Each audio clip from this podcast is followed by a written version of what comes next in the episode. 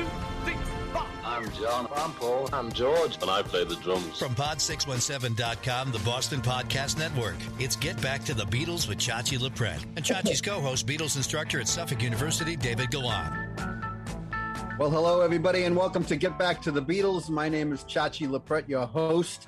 We thank you for coming back and listening to our podcast. We have an exciting, exciting show today. First, let me introduce our famous co host.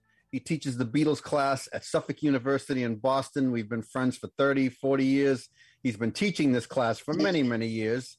Uh, Mr. David Gallant. Hello, Mr. Gallant. How are you? Hello, Chachi. It's great to be here and great to know that I think things are coming back to, to life, hopefully a little bit around the world with any luck. Well, I agree. I agree. And it's very exciting today because we have a gentleman who is the author of a fantastic book. I have it right here in my hands. I love it. I've been reading it. I've finished it. It's fantastic. It's uh, it's called "It's All Too Much," and it's the adventures of a teenage Beatles fan in the '60s and beyond. And he he's unbelievable. The secondary title is true. It's the adventures of a teenage Beatle fan. And when you read this book, it's precisely what it is. I've often wondered, Professor, what it would be like to know the Beatles are living right in your same area. It was always over, you know, the other side uh, of the country always thought, well, we could always drive to New York and see John Lennon. But this gentleman, as a young boy, throughout his life, had many interactions with the Beatles, and it's such a lot of fun to read. We welcome our guest today, author David Stark. Hello, Mr. Stark. Hey, Chachi, great to be with you guys. Yeah, and thank you for your comments. Yeah, oh, glad you enjoyed the book. I really, really did. I found it to be a fantastic read, and you know, you, my friend, have been in so many historic moments in your life that yeah. go down in rock and roll history. And I know the professor, you saw the book. You, I think you've read it, and we have a lot of questions. And I will tell our, our listeners first of all, you can find the book at it's all too much.net. It's a preferred place to get the book because Mr. Stark will autograph it for you. And but it's also available at Amazon and wherever fine books are sold. So let's yeah. start first. Now we're going to go back and forth between the professor and myself. We're going to hit you with some questions, but my favorite actor. Let's just get this off the table right away. my favorite actor of all time, and my favorite movie is a movie called Being There, oh, and yeah. I just love Peter Sellers. And you are a distant relative of the great Peter Sellers. That's that's right, and his my mother, his mother were Mendozas originally. Uh, Spanish Portuguese ancestry. And so I'm very proud of the fact that he was a distant cousin. But I, I did meet him only only once, uh, twice, I think. And then his son, I was played in the band of his son years ago in the 70s. We had a very short lived band. And Michael was a good friend who we we lost as well, unfortunately. Yeah, you know, it, it's very sad because Peter died young and his yep. son died at the same age by the same problem. Is that true? Same of a heart attack at the same age and on the same day of the hmm. year that his father died. It's as I mentioned in the book. It's a tri- it was a triple tragedy. Very sad. In July, well, Peter died 1980, and, and uh, his son, I forget, a few years, quite a few years later, Michael. But uh, yeah, so I have a great affiliation with Peter Sellers. Also, my favorite screen actor, I would say, and of course, an incredible comedian. And I, I, every time his his films are shown on TV or programs, I have to watch it. Without doubt, he was the greatest. He was, and of course, he was a dear friend of the Beatles through the years. And there's yes. a legendary story of Ringo, you know, going out on his yacht as he left the Beatles, and and that's how he came up with uh, Octopus's Garden. So there's a lot of. Oh, yeah overlays there with Peter Sellers and the Beatles. So we sure. thank you. We thank you for coming on the show today. I know you're over in London. Uh, so we will start the questioning. And I know David Gallant, you have some things you want to ask him. Would you like to start for us? Yes. So, David, we, you know, Chachi and I, through the years, we have interviewed and, and talked to a lot of authors, such as yourself, who sort of came to writing because of the Beatles or sharpened their craft. And I, what I always try to you know tell my students is that you know any and all of their of their writing is is good raw material for anything they may use it for. And so I was, you know, always struck by the fact that you a lot of this came out of the fact that you had kept a diary. And of course there's a there's a fantastic great British literary tradition, right? Whether it's Samuel Pepys or Thomas Boswell. So, right, Dr. Johnson had his Boswell. And now I've come to find out that the Beatles had many Boswells chronicling mm. their, their every step. But how it made sense in their own lives. Now, so would you sort of credit your passion for the Beatles for your sense of yourself as a writer? It's something I, I really have difficulty influencing my students that they think, well, I don't, I'm not a great writer. I, I said, no, you all are writers. You know, it's a matter of, of how you want to do it and you put your passion into it. Did you feel as though you you consider yourself a writer because of the Beatles, because of how you you know the material and how you transformed it into language? Yeah, not particularly because I've always I've been in the music business for many years. I've been editor of magazines. I was a writer on Billboard for a while back in the 80s. So I've and I, I, you know I started at school. I was editor of the school magazine.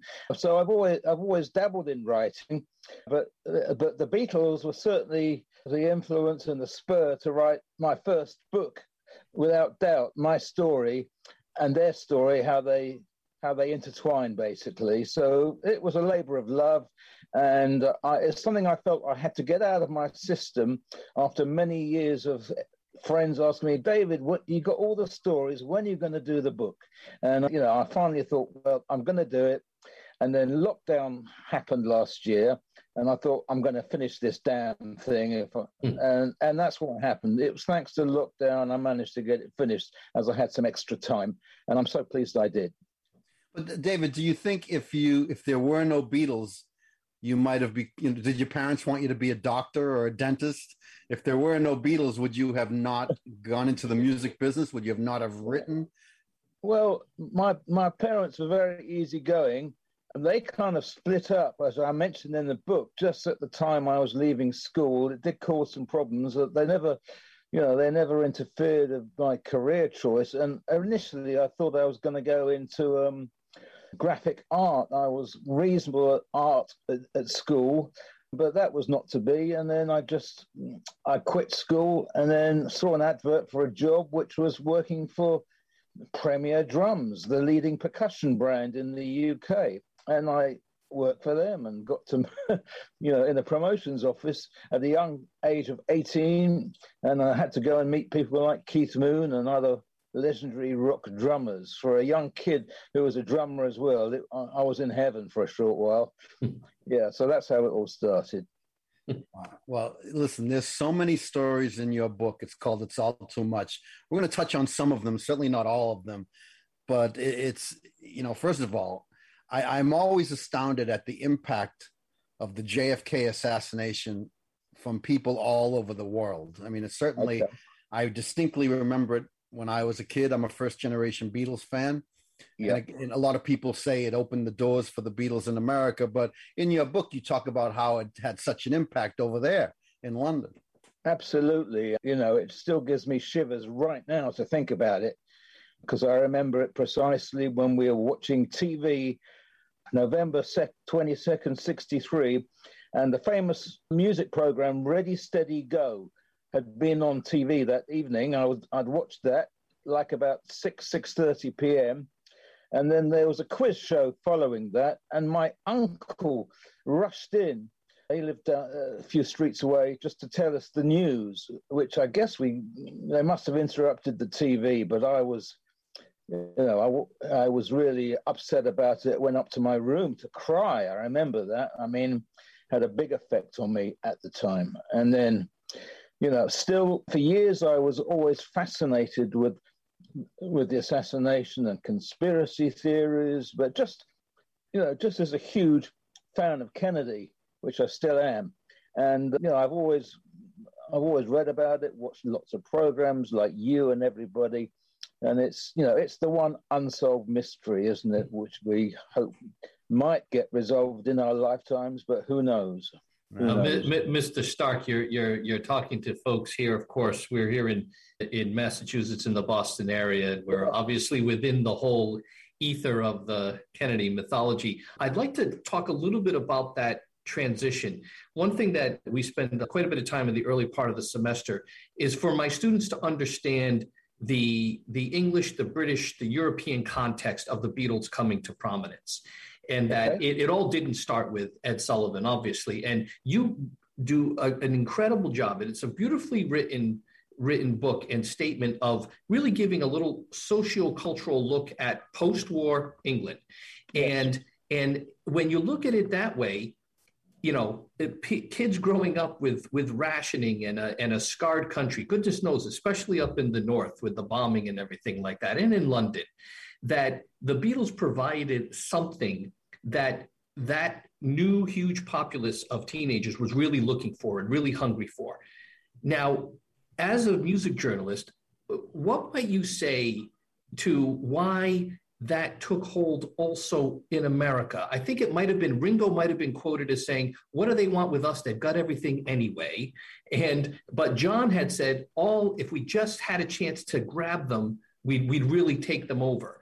But mm. obviously, kids in the states did did not grow up in the same way as as as the same kids their same age in England.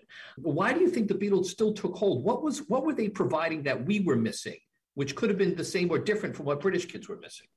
I think what it was right from the Ed Sullivan show was like the the four guys, young guys, funny, all good looking, with with that hair.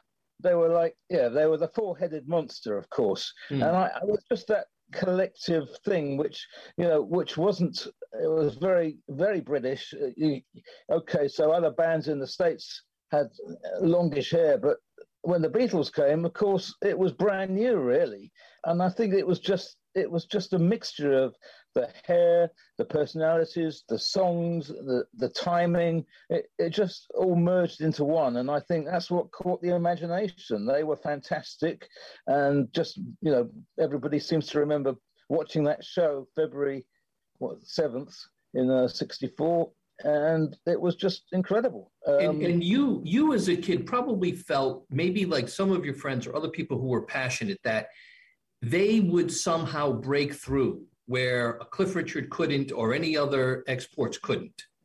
Yeah, absolutely. Well, of course, and they had the music to do it. Of course, the breakthrough song was I Want to Hold Your Hand. Incredible record, absolutely outstanding song. And, and they had all great songs at that time. You people kids today can't imagine the effect that those songs had on everybody. They were so new, so different, and the energy and uh, the harmonies and the melody, everything was fantastic. So it's no big surprise that they did take off in such a big way after that because they were just, just so great, really. And you listen to it now, it still sounds great. it still sounds great, and everyone's getting ready for the Get Back movie. And you know, I know we're looking at each other here, but listeners can only hear the audio. But I just got the new George Harrison All Things Must Pass box set behind me. Any any thoughts on Get Back and the All Things Must Pass set that came out? And it is amazing how they're still viable and relevant to this day. I think it will go on for many, many, many years to come. Oh yeah, well sure. I'm looking forward to the Get Back box set and and the TV documentary series without doubt. And we were expecting originally it was going to be a cinema film, but now it's not. And you know, it's going to be what is four, five, six CD set. Who knows what's going to be in there? Very exciting, of course. And the Harrison set, I haven't heard yet. Yeah, it's on the list, and there's obviously there was you know major hype, and Olivia and Dhani was at, were at Abbey Road last week for a for a launch, which I missed. It's only a, a mile or so from where I am right now. But yeah, and they I uh, give George his credit. It was a fantastic album. I'm not sure I've got the time to listen to 70 tracks, which I believe it has, but uh, I, I love the original album. You know, and you know, and, uh, and, Professor, you know, I bring up Get Back, and the reason why I do that is because David Stark, you went to the world premiere, or you were invited to a screening of, of Let It Be back in 1970. I was invited as a schoolboy to the world premiere at the London Pavilion Cinema. And I, my story in the book is that I really should have been at the rooftop concert that day because I'd won tickets to go to be in the audience for a Beatles concert TV show they were planning. Wherever it was going to be, I was one of the lucky winners through the Beatles magazine to, to attend. And of course, they about this is interesting, they'd actually booked the Roundhouse venue here, also down the road from me. They, they, they penciled it in for a few days, and that could have been where it was going to take place. But or, or they thought about going to an amphitheater in Tunisia, or all these crazy ideas, none of which happened. And instead, they just ended up playing on the roof of the Apple building on January the 30th, 1969, when I was at school. They never told me about it. I was so mad when I got home and saw the news. Beatles play a concert on the roof of their offices. And of course, I'm thinking, why the hell didn't they tell me? But anyway.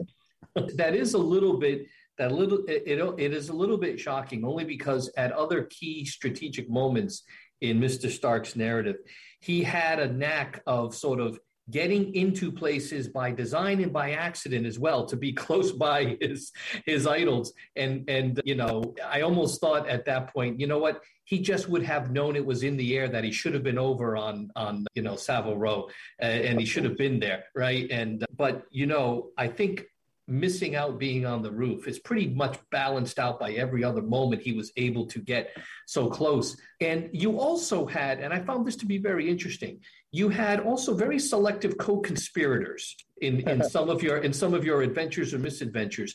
And there was a striking line early on because I compare it to some other narratives that are a little bit similar, sometimes from uh, female authors who uh, loved the Beatles in groups. It was a group thing for them.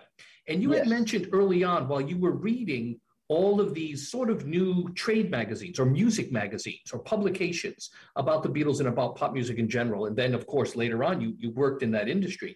You mm. said you were reading them in isolation because you didn't have close friends around you could share it with. You didn't know any other Beatle fanatics. Yeah. And I found it to be striking only because I assumed everybody was a fanatic and there would be run, one on every corner.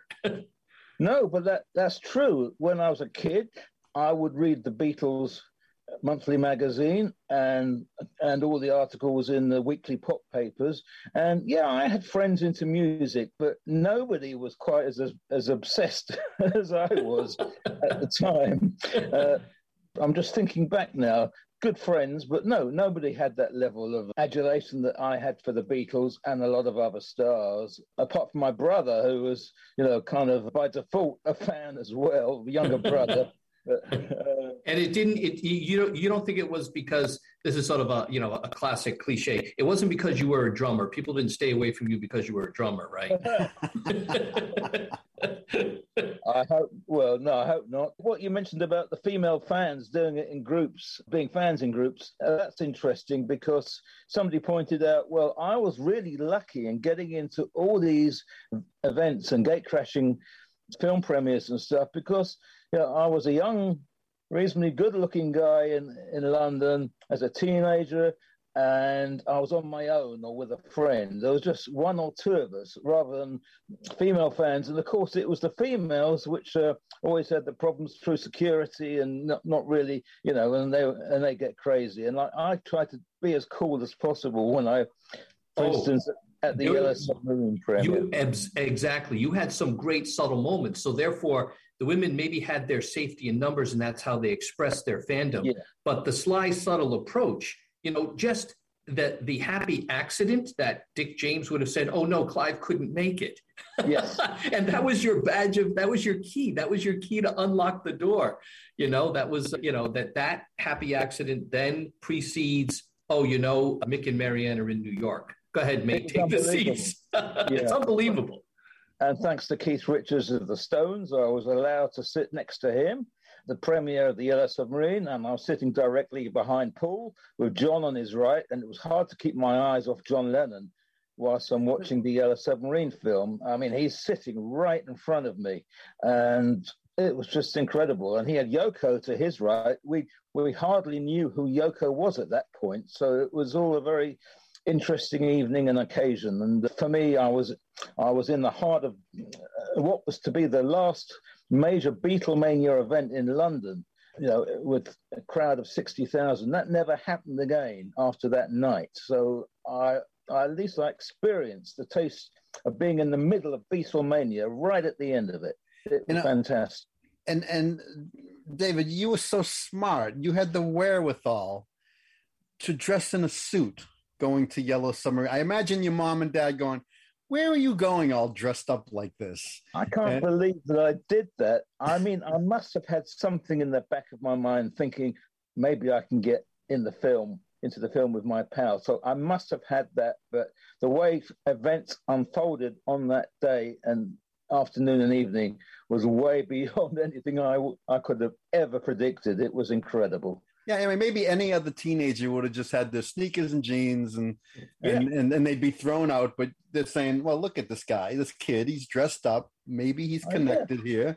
It was my Lord John of Carnaby Street suit, a turquoise shirt, a kipper tie. I looked the part. Exactly, exactly. Go ahead, Professor.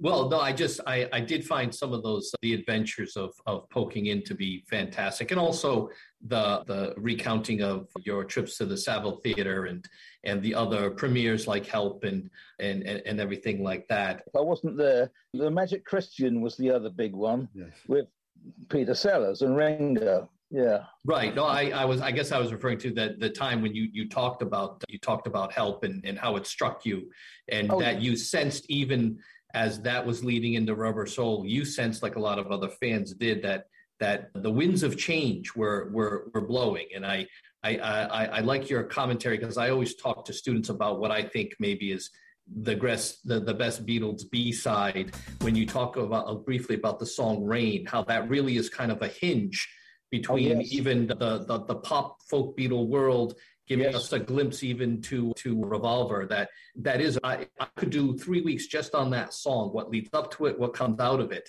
and I'm I'm assuming it might be one of your favorites because perhaps of Ringo's virtuosic drumming. Absolutely brilliant. Yeah, it's one of his best tracks. And yeah, I just love that song and the production and John's vocal, everything about it.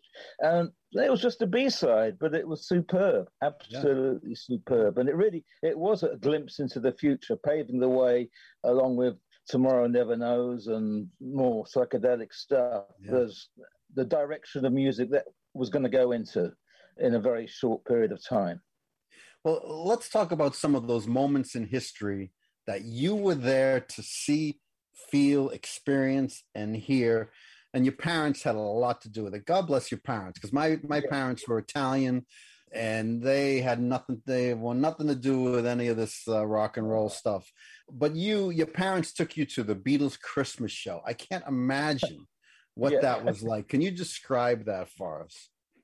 Well, that was great. That was in January '65. After the it was the the second Beatles Christmas show at Hammersmith Odeon, and it was there the four of us, mom and dad, my my brother and I, and like, wow, we're going to see the Beatles. So. Uh, that was the one and only time I ever saw them as a group playing live. And on that day, I wrote, and I've still got my diary for 1964, where in just I've written in pencil in huge letters, Beatles at Hammersmith Odeon.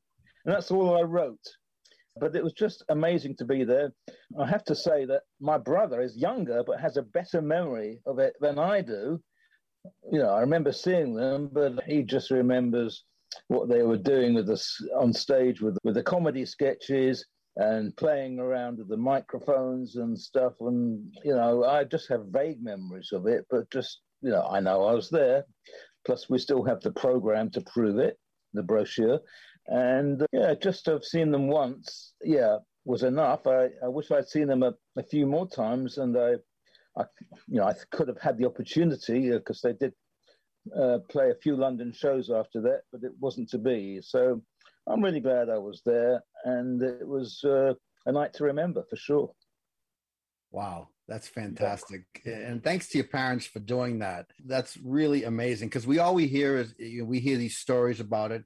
And of course, you're in the fan club and you get the flexi discs at Christmas time. I mean, how Every uh, year, all those flexi discs, I still kept them all, and like I'm still amazed they they've never been a re- released officially on one album. You know, we've had the bootleg for years, but Wow, there's so, such a wealth of material on on on there musically and uh, comedy sketches, just brilliant. You're going to show it to me now. Yeah. No, what go. I'm going to show you right now, though, David, is this was given to me many years ago. It's the oh. Christmas collection. I don't even know if it's real, but it has the fan oh, club wow. on the back. It's numbered number 700 out of a thousand. Wow. And it's actually, they're actually vinyl 45s. Oh, I've never seen that one. And, and, it comes comes with the text of each year in here. Wow, uh, that's great. That's pretty amazing. One. You know what? I, I, I, it's only a matter of time, gentlemen, before there's an official packaging or repackaging of that. The the, the market demands it in, in certain ways, and they they are they're just like rain. I think there's a there's a hinge and a pivot point. I would say like the '66 Christmas message starts to get a little bit more avant-garde and then yes. after the ones after that you know they're doing them in isolation and and, yeah. different parts are recorded at different times but they are fantastic and it really does accord with david some of your reminiscences of the magical mystery tour film and how that kind of links with the the the the python element you know both the before and after and Very those much. those those the christmas records are as you know, the goons meet psychedelia, sort of like the yeah. last couple of them, and I think that they will make it make it out there soon. Uh, I did like the the the the recounting of of attending the Christmas show, and it's interesting because in '65, at that point, you know, Brian was was still in some ways wanting the Beatles to maximize what he thought was the standard show business career and moments. Because you know the mm-hmm. christmas revue obviously has a long route in british entertainment and coming out of vaudeville even. And so there were many other acts there where the beatles could have commanded that all by themselves. But there were the expectations for them to pantomime and do funny sketches and everything. And so my students love when i can show them the clip of of the around the beatles where they do the shakespeare sketch you know? Oh. it's just it's just fantastic that they could always be serious about their music and poke fun at themselves simultaneously. And that's quite a talent, really, Absolutely. when you think about it. That's true, very much so. And, uh, you know, just that was an incredible program when it came out. It was it was different. It was it was that was produced by Jack Good, I think, and it was it was ahead of its time. But just having the Beatles doing that stuff on programs, it was you know rather than just as well as playing their stuff, just doing the sketches, the Shakespeare. It, it was great. It now, the night the night you went, you had the Yardbirds with Clapton. Is that correct? Well, that's right. So I didn't even know who Eric Clapton was when I was hmm. you know, a kid at that age. But yeah, see, I saw the Yardbirds of Eric Clapton. I'm quite proud of that. Yeah. Third billing, but yeah. and and others on the bill, Freddie and the Dreamers. Elkie Brooks, who, uh, you know, she was she was a great, still a great singer. So, uh, and a few others, Sounds Incorporated. I can hardly remember them, but they're they're all in the program, obviously. Mm-hmm. But yeah, so, but you're right. The the showbiz vaudeville element was still. And it was, and, and that continued for many years in the UK, especially summer shows around the whole British coast you know, all the holiday spots to this day, they still have summer shows, which are essentially the same variety and vaudeville type of shows. So uh, that that hasn't changed because people go on holiday and they want to see a, a, variety of different entertainers. So that's that's still a very British thing. It still goes on. Yeah, I mean, we always remember the the great story of of the the the Beatles snatching uh, Ringo from the holiday camp tour that he was playing right? Oh, yeah. I mean, but I, I, tell my students, you know, at that time, he's leaving a full time paying gig and joining a group of guys pretty much into the unknown. Because the last time he spent much time with them, they were all drunk playing 3 a.m. in Hamburg. So, you know, that that is uh, kind of interesting for my students to learn those pieces of, of British culture, the holiday camp circuit. It's kind of hard to find analogies when I'm explaining yeah. it to them. I, I, sort of explain, well, if you've seen Dirty Dancing, the summer, the camp in the Catskills had a house band. Think of Ringo playing in the house band yeah. in the Catskills. that's it. That's about the nearest analogy you could get, I think. So. so, David, we're really blessed to have you here because there's a story that we've always heard about, and it it's historic. And you were there when Jimi Hendrix played Sergeant Pepper's Lonely Hearts Club Band, the professor and I only hear about. I mean, generations have heard this story how he blew Paul away by playing the song just several days after it was released, and Yeah. and all four Beatles were there, and you were there as well. And Yeah. I- tell us about it. Actually, no, the four Beatles were at a previous show where, which I was also at in January 1967, when Jimi Hendrix Experience supported the Who, and that's the night all the Beatles were there to see. Jimi was the new guy in town, and we'd I'd seen uh, I was with my school pals. We'd seen him playing Hey Joe on Top of the Pops, and you know that was the, the first record. So Jimi was our man. I was a huge fan just from that first single. But I was also a huge fan of The Who at the same time. So there I am, age, what was I then? When was it? 67. So I was 14, watching Beatles, watching The Who and Jimi Hendrix, and my three favorite acts of all time all in the same place as me. yeah, that was it. And then, okay, so then fast forward to June 67, and that's three days after Sergeant Pepper came out, where I was back at the Saville to see Jimi headlining there. And yeah, what does he open with? Sergeant Pepper, the uh, title track, which blew our ears off. It was incredible and a big surprise. Had no idea that was coming, and it took a, took a few seconds to realize what the hell it was. But yeah, good, you know, kudos to, to Jimi for doing it. And yeah, a historic moment. And yeah, one of one of the saw Hendrix at the Saville Theatre, I think three times. Saw him six times in total. But yeah, he was an incredible performer. And yeah, I'm so glad I saw him as well. Chachi, what's what's deeply impactful uh, about the book for me is, you know, David has mentioned sort of with some tinge of regret. Well, I only got to see them perform once. I only got to see them live once. But in Yeah. fact, he got to see them in many other ways, right? He's watching Yellow Submarine while they're watching. He's watching Jimi Hendrix while they're watching Jimi Hendrix. Yeah. And you know, get the damn bike, well, the bloody bike out of the way when he, John's trying to roll into to uh, Abbey Road Studios, right? And and those are seeing the Beatles in their in their non-performative context, right? That's that's like when when when McCartney would reminisce, say, "Well, we were just there and we were a band, we know that, right?" And we're just these four guys. But when we would put on the suits before going on stage, that's when we became Beatles, right? As if it's that other world beyond them.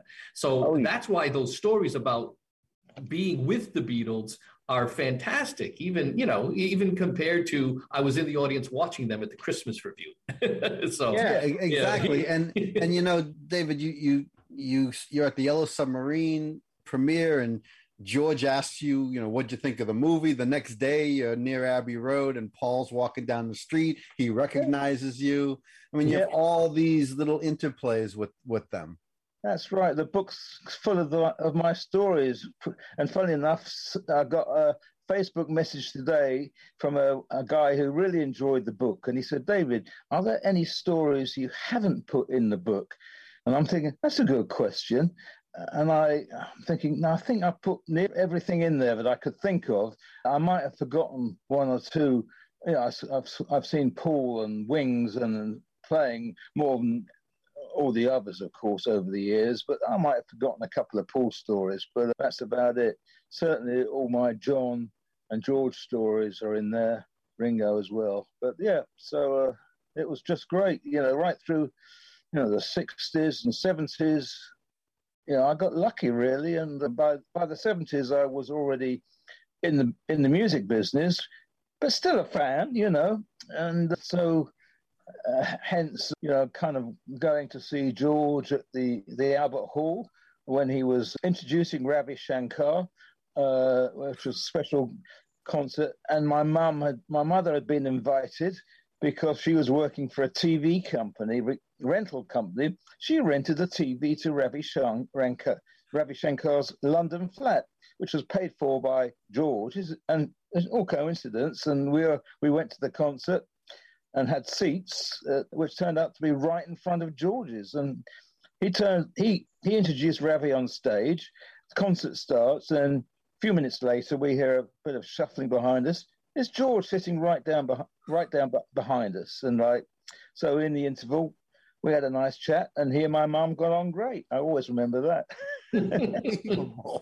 God. Mr. Stark, maybe as a young person, maybe I read too much with some exceptions. One, someone that Chachi and I have talked to before, and Chachi knows pretty well, Rob Sheffield of Rolling Stone, that maybe I read too much Lester Bangs and others uh, growing up, where if you're in the industry and you're, you're a journalist of pop music and, and getting into the industry where you have, is it sort of taught to you or are you supposed to maintain a sense of detachment?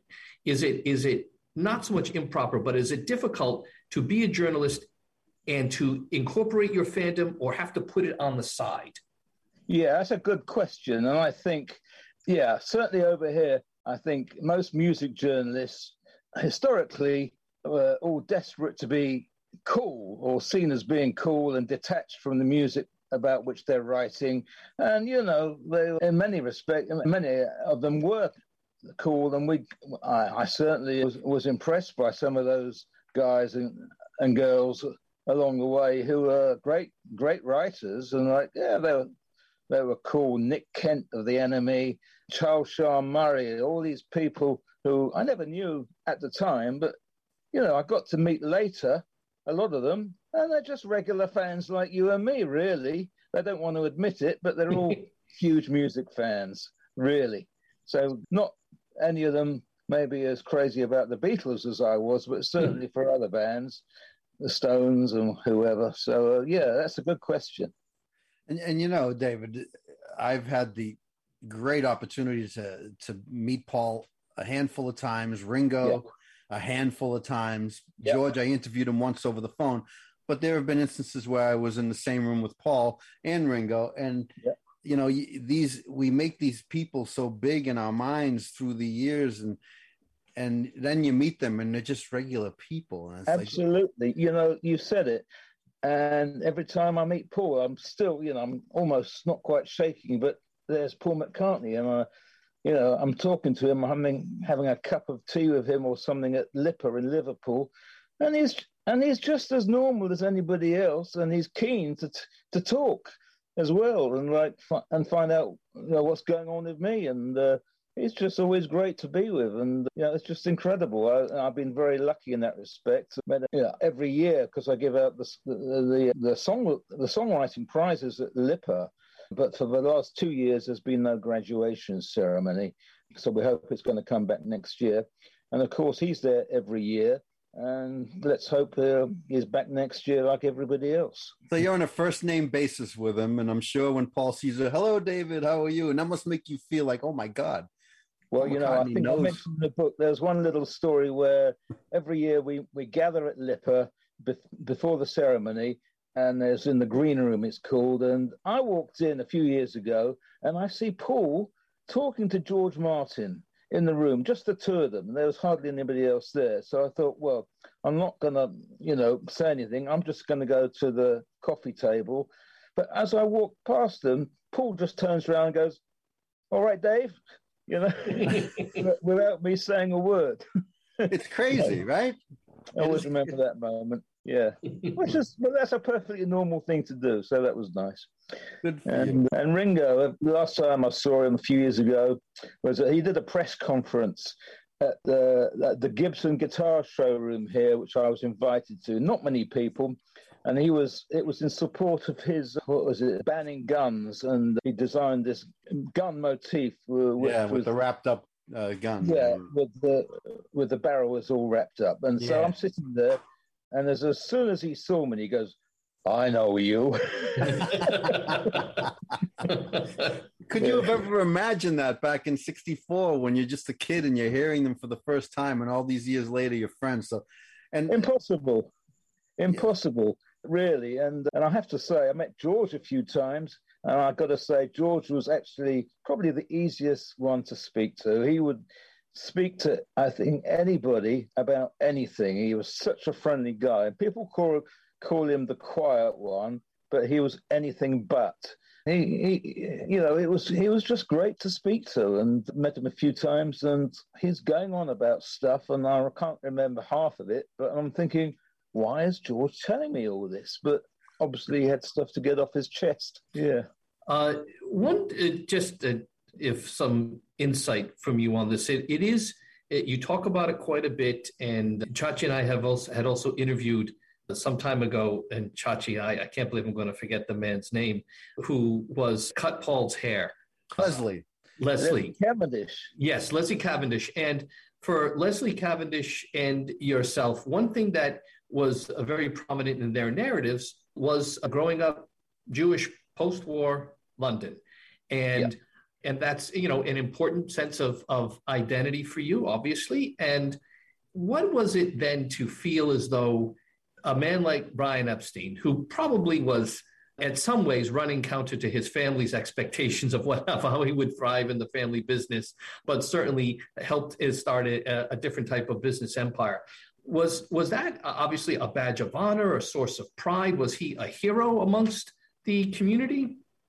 Oh, I think so, definitely. I think Brian, well, he, you know, he must have obviously achieved a certain status despite his parents' wishes for a career or otherwise. And yeah, he was, I would say, I never met him myself, unfortunately, but certainly in his short life, he achieved so much and he, he definitely had uh, great status within the British Jewish community, without doubt, and, and, and the wider community as a totally ethical, honest guy who, who th- thanks to him, I'm pretty sure the Beatles would never have happened in the same way that, that they did. And it, it might have been a completely different story. So his vision right. for them was paramount to the whole thing. It really was. It was that it's been often written that he was absolutely the right person at the right time. Much as much cool. as much the same has been said about George Martin, the right person at the right time yep. to handle them in, when they were doing it together, and then when Brian sort of seemingly hands them off to George Martin because they're becoming a studio entity yeah. in some ways. Uh, I mean, historically, unfortunate that he could not have lived out his life true to his own identity because of the the nature of the times you know? Yeah absolutely. Really a, a tortured soul in that way.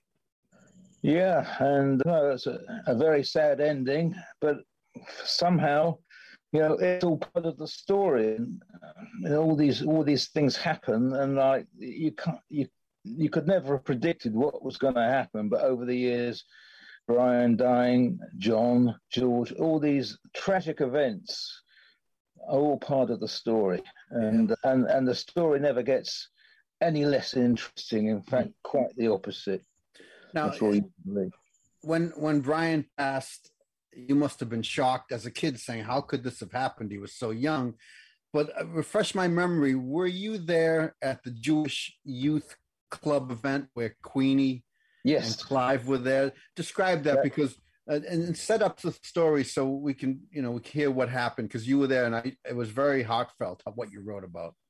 Yeah, and I remember it well, and it was just a few weeks after Brian died, where he had he was associated with the East Finchley Jewish Youth Club, a place I used to go to for discos mainly back in the day, and he'd but he'd been he'd been booked to appear and give a talk at the club and I guess it was in September, October 67.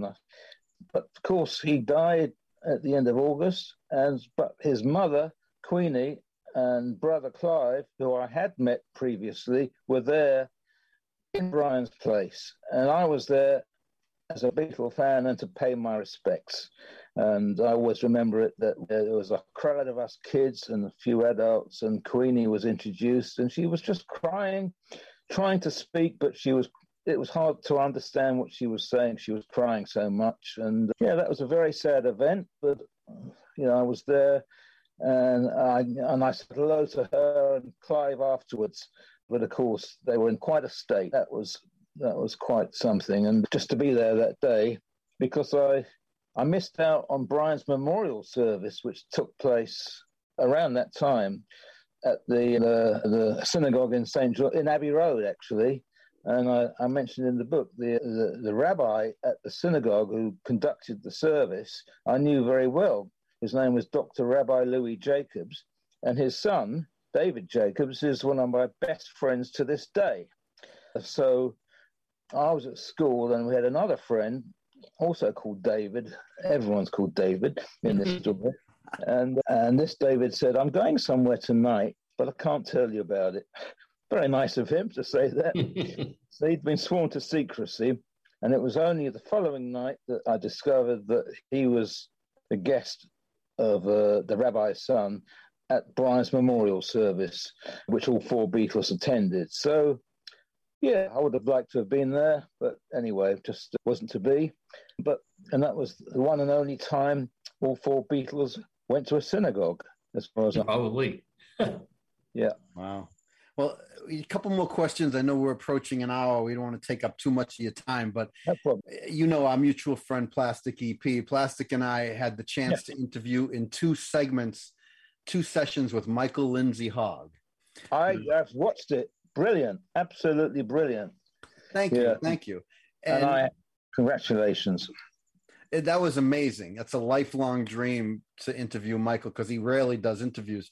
But you went to the Rock and Roll Circus, the Rolling Stones Rock and Roll Circus, of which Michael Yep. was the director.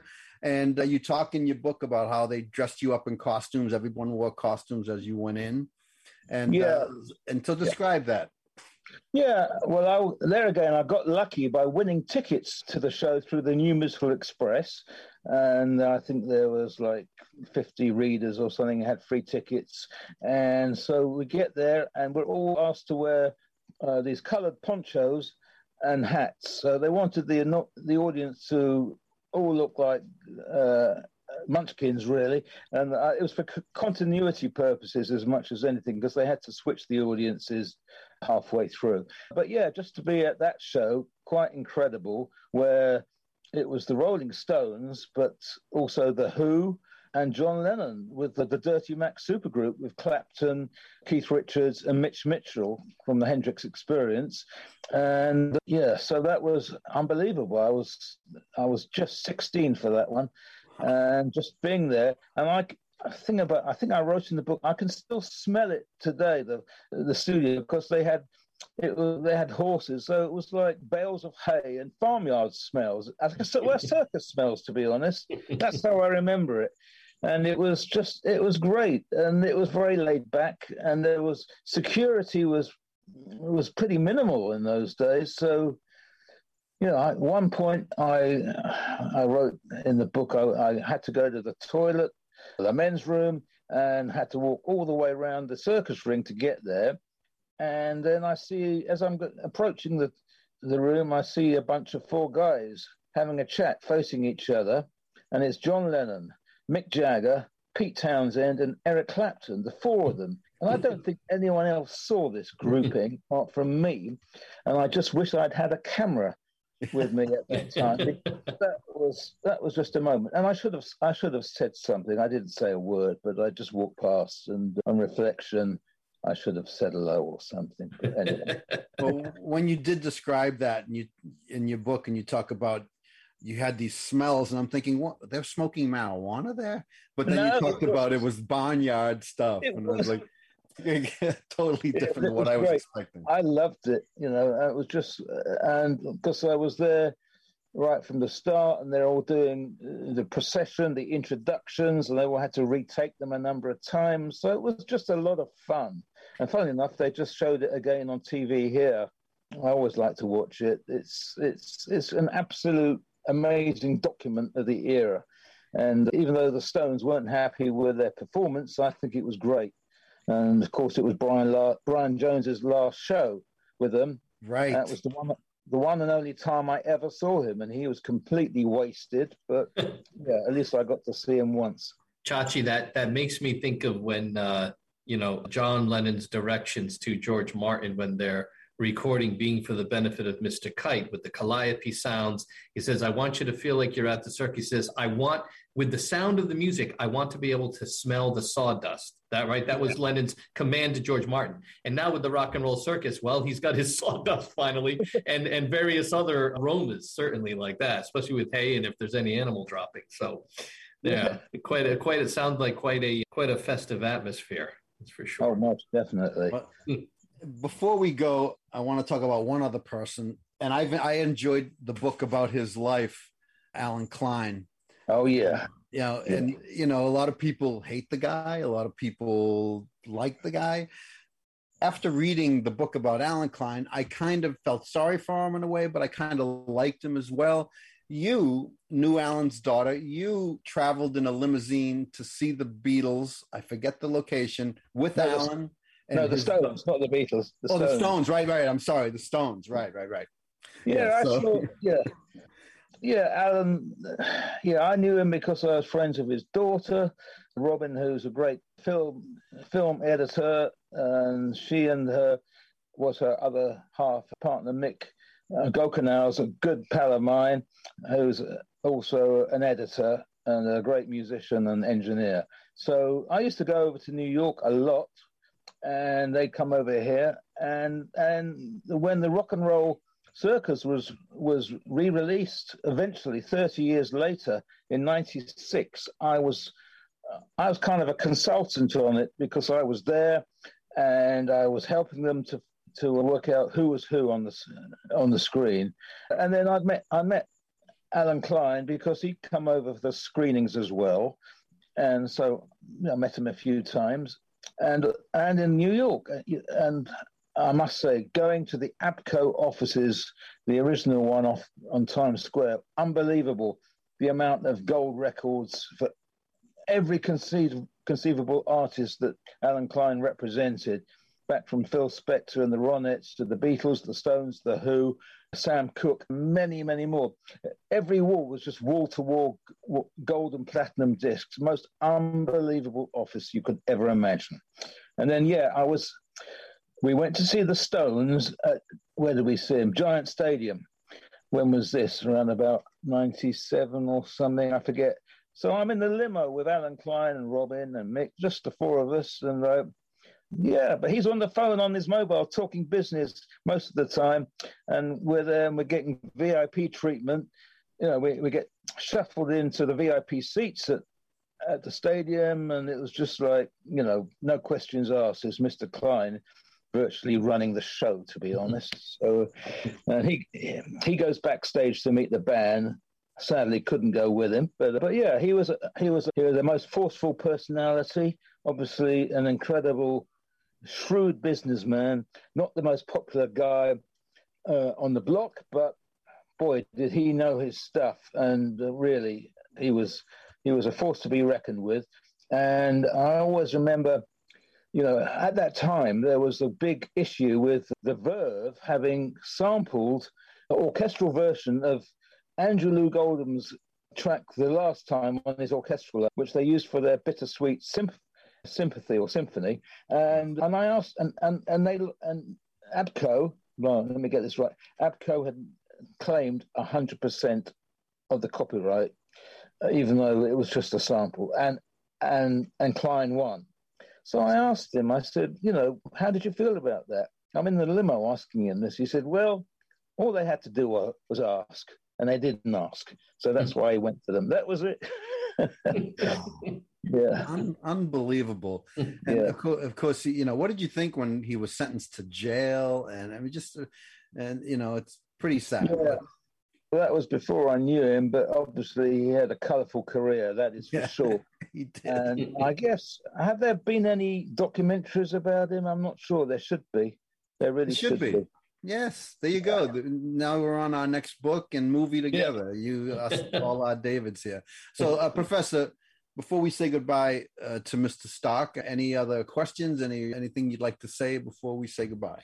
Well, you know, I, I found the the Allen Klein story very very interesting. I mean, it, historically, there there's no way you could have a, a positive light shown on you if you were there to preside over the breakup of the world's greatest band. And so, whether he had a part in it or not, you're you're you're going to be painted with that broad brush, and you know, unjustly or justly. The same with with the Yoko's history with it. You know, history has its own way of of writing itself, sometimes mistakenly. But what we do have to correct those mistakes or to create greater understanding are books like Mr. Stark's, which I, I think that it's it's really a, a good read. It's a fantastic read. And I really do like these personal narratives that I can combine with snippets in class of when I may present them with a with a with a with a text that might be a little bit more historically or by a journalist. David, I often use a, a Jonathan Gould's book "Can't Buy Me Love," you know, the Wall Street uh, Journal writer, and okay. but to have also, I would say, the Vox Populi, even though you've had a career as a journalist, the fact mm. that this was based in diary entries, I always find that to be fascinating, and I think it uh, mm. um, really gives students a different a different insight into what someone of that age, contemporary, while this was going on, what they were thinking and feeling. So it's a, it's a great it's a great uh, narrative for that. So thank you, thank you very much. I found it enjoyable not just as a reader, but as someone who's who teaches the material. okay, appreciate that. Mr. Stark, we want to thank you. The book is called It's All Too Much. You can find it at it'salltoomuch.net, where uh, David Stark will be glad to autograph a book for you. And it really is a fantastic read. We just touched upon several stories, but the yeah. whole way you put it together from meeting Clive Epstein on a beach throughout to to when Paul McCartney and you were at LIPA, and it's just an amazing story. What a life you have, a career in music you've had. How is Nigel? Everything good with your brother? My brother's fine. Thank you for asking. Yeah, you read about you read a lot about it because he wasn't quite a Beatles fan. He was more into Elvis before he was a, being younger. fan yeah. He's also a Beatles fan, and like so, he's great. And um, and his daughter, me now, which I also mentioned in the book, his daughter is named Mimi, because my father had a sister who died at a very early age in the 1920s or early 30s, and her name was Mimi. Amelia, actually, her real name was Amelia, but they called her Mimi. So had she lived, I would have had my own Aunt Mimi. So that's something else. yeah. Well, I think that's a that's, I think that's a great way to end our podcast today. You've been listening to Get Back to the Beatles. We want to thank the Boston Podcast Network, David Yaz, for producing our podcast. If you want to have your own podcast, Mr. Yaz can help you at bostonpodcastnetwork.com. David Stark, a pleasure to see you again. Congratulations on your book. Professor Gallant, uh, great podcast today. Thank you for once again participating. Thank you, Chachi, for bringing these great folks on board. Well, we love David Stark. The book is Thank fantastic. you very much. Really appreciate Okay, everybody. It. You can catch us again. Look at our shows on the Boston Podcast Network. Get back to the Beatles. Have a great day. See you next time.